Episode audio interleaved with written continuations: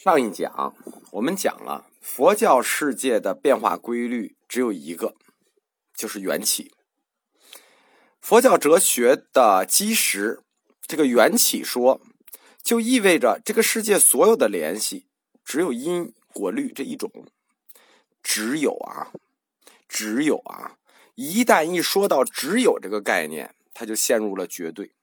一陷入绝对，就会陷入哲学上的二律背反。我们前面就说过，用因果律去解释世界是有缺陷的，因为这个世界存在离散性和偶然性。我们提到这个缺陷，实际是佛教哲学理论世界的一个基石缺陷。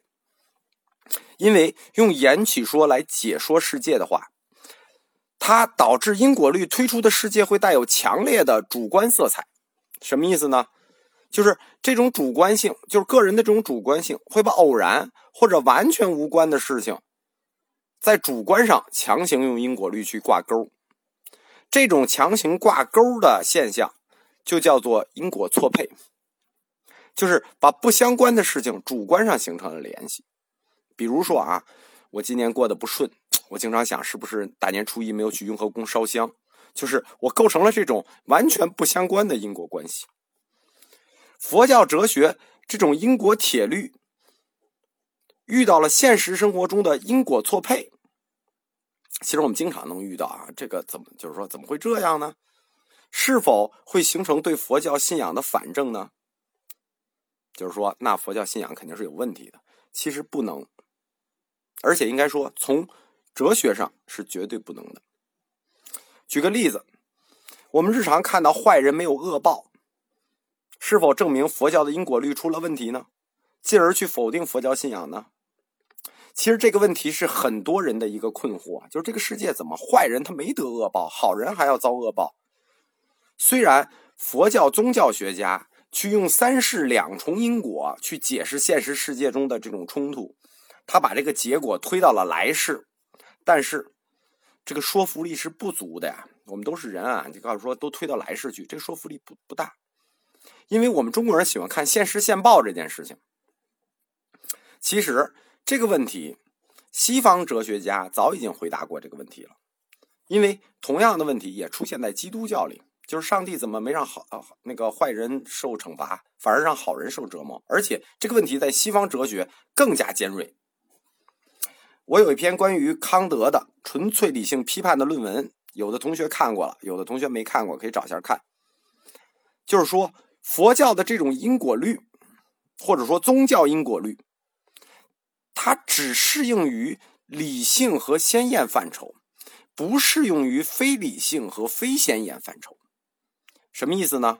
就是说，人类的思想有两种，就是理性的与非理性的；人类的知识经验也有两种，就是先验的与非先验的。非理性的范畴有一特点，叫做不可证真，也不可证伪。据对不可证真也不可证伪的事情是不可以应用于因果律的，什么意思呢？比如说，你能证明上帝存在吗？你能证明上帝不存在吗？你都证明不了，所以这就超出了理性。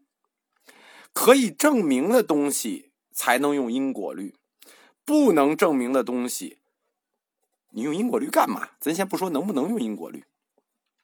佛教哲学为什么在阐述道理的时候特别有说服力？是因为他在阐述道理时候用的例子都具有客观唯物性，都可适用于因果律。但是，一旦他推到了宗教范畴里，实际他的因果律是失效的。但是，普通人在哲学上他没有到这个高度，或者没有这个认识，他就觉得：哎呀，这个事儿怎么不对了？这个事儿推过去，道理怎么不对了？关于人类的非理性感受这件事情，是人类普遍存在的。比如说，有很多人他是反对这个佛陀信仰的，或者说佛教信仰的。即使他反对佛教信仰，那你问他敢去庙里闹事吗？你到庙里去把佛像给我砸了看看，他不敢了。这说明什么？说明他心里还是信。他嘴上的不信就是属于理性范畴，心理上的信就属于非理性范畴。但是。佛教哲学家坚持一件事情，什么呢？就是因果律的必然性与变在性上。我们可以赞同因果律具有必然性，但是它是否具有变在性，这件事情已经被康德回答过了，不具备变在性。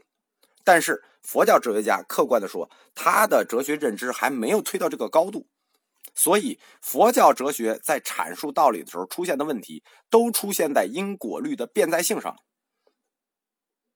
当然，我们东方哲学家，尤其是中国古代的高级学僧。我说过啊，中国古代的高级学僧都是儒，就是儒家出身的，本身自己学理就很精深，所以他们不是普遍支持印度佛教哲学家的这种看法，所以他对这个中国古代的高级学僧对因果律的必然性和变代性，都是持保留意见的接受。但是啊，大家要注意一点，我们现在讨论因果律的这些问题。这是近代哲学的思想成果和近代哲学的思想认知，从休谟开始到康德到黑格尔，我们不能忘了这是近代。而佛陀提出这套理论是什么？是两千五百年前，在两千五百年前，在这个世界的认识论方面达到这样的高度，我们只能说高到可怕的地步了。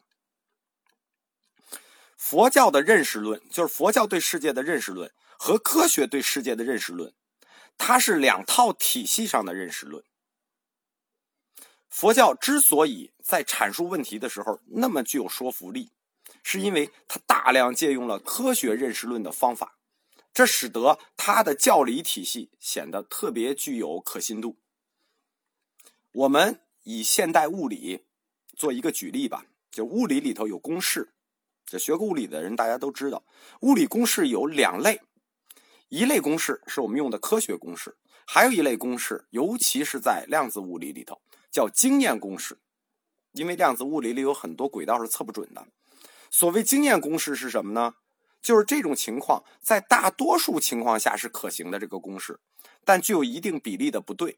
比如说在热力学、量子力学，很多这样的公式，就在这个温度内啊，这个大概是这么算没问题。超过这个温度这么算就问题比例错的就多了。对于经验公式来说，它不存在正伪问题。为什么？有错它不想使用。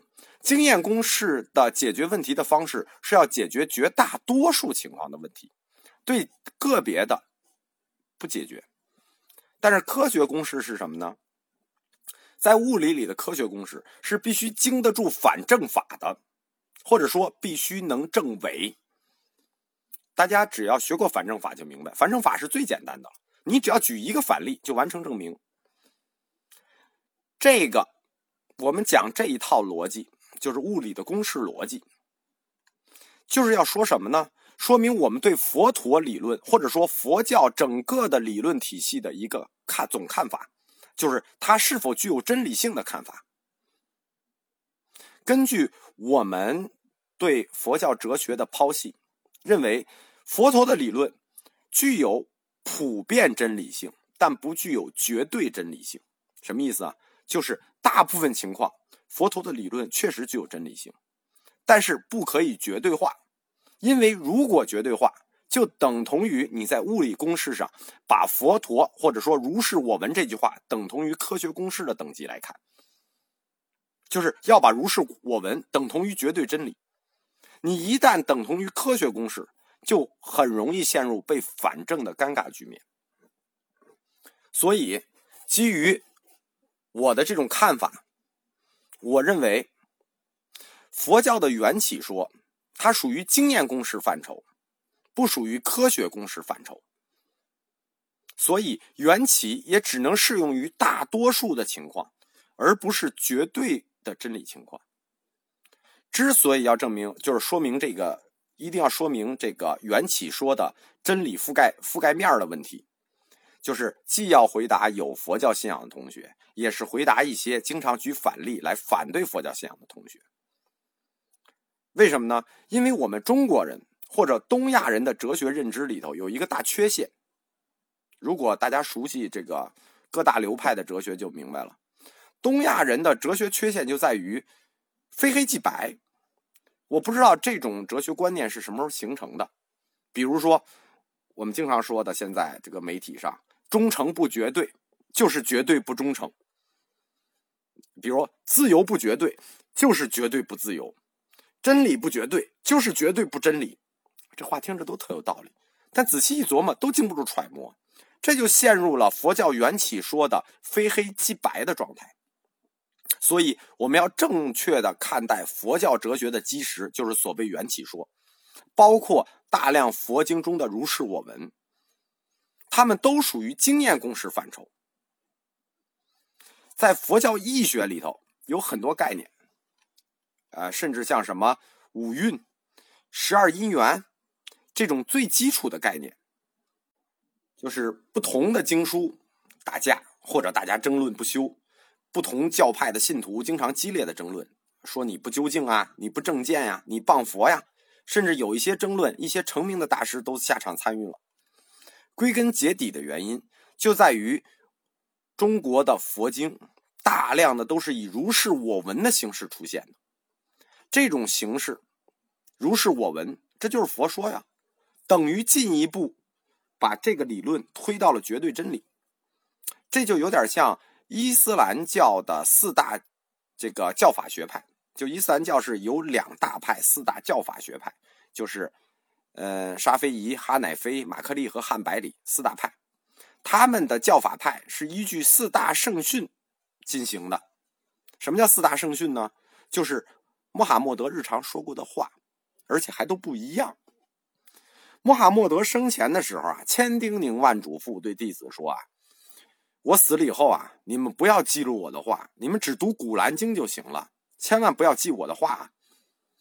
佛陀入灭之前也是跟弟子说：“你们以戒为师就够了。”就是这些祖师们都是什么文字记录也没留下来。可惜的是啊，后代学生不孝弟子，不但不听师傅的话，更加变本加厉。如果说你把握了佛陀的精神，你写点经书也就算了，但是你不要一开头上来就是如是我闻，比如楞那个楞严经这样的形式，上来就假托佛说，就成了绝对真理，相当于把这句话推到了科学公式的范畴，既让我们后代不知道佛到底说了什么。而且你把话上升到佛说这个地步，上升到绝对真理的高度，然后如果我去质疑这个经书，那我就是谤佛。然后他编的这个佛说，他就不谤佛。你看，在这个逻辑下面，我们怎么聊天绝对真理应用反证法是非常容易出现纰漏的，这也是一些非信徒或佛教的刚入门者特别容易质疑佛教的地方。这一章超时了，下一章讲吧。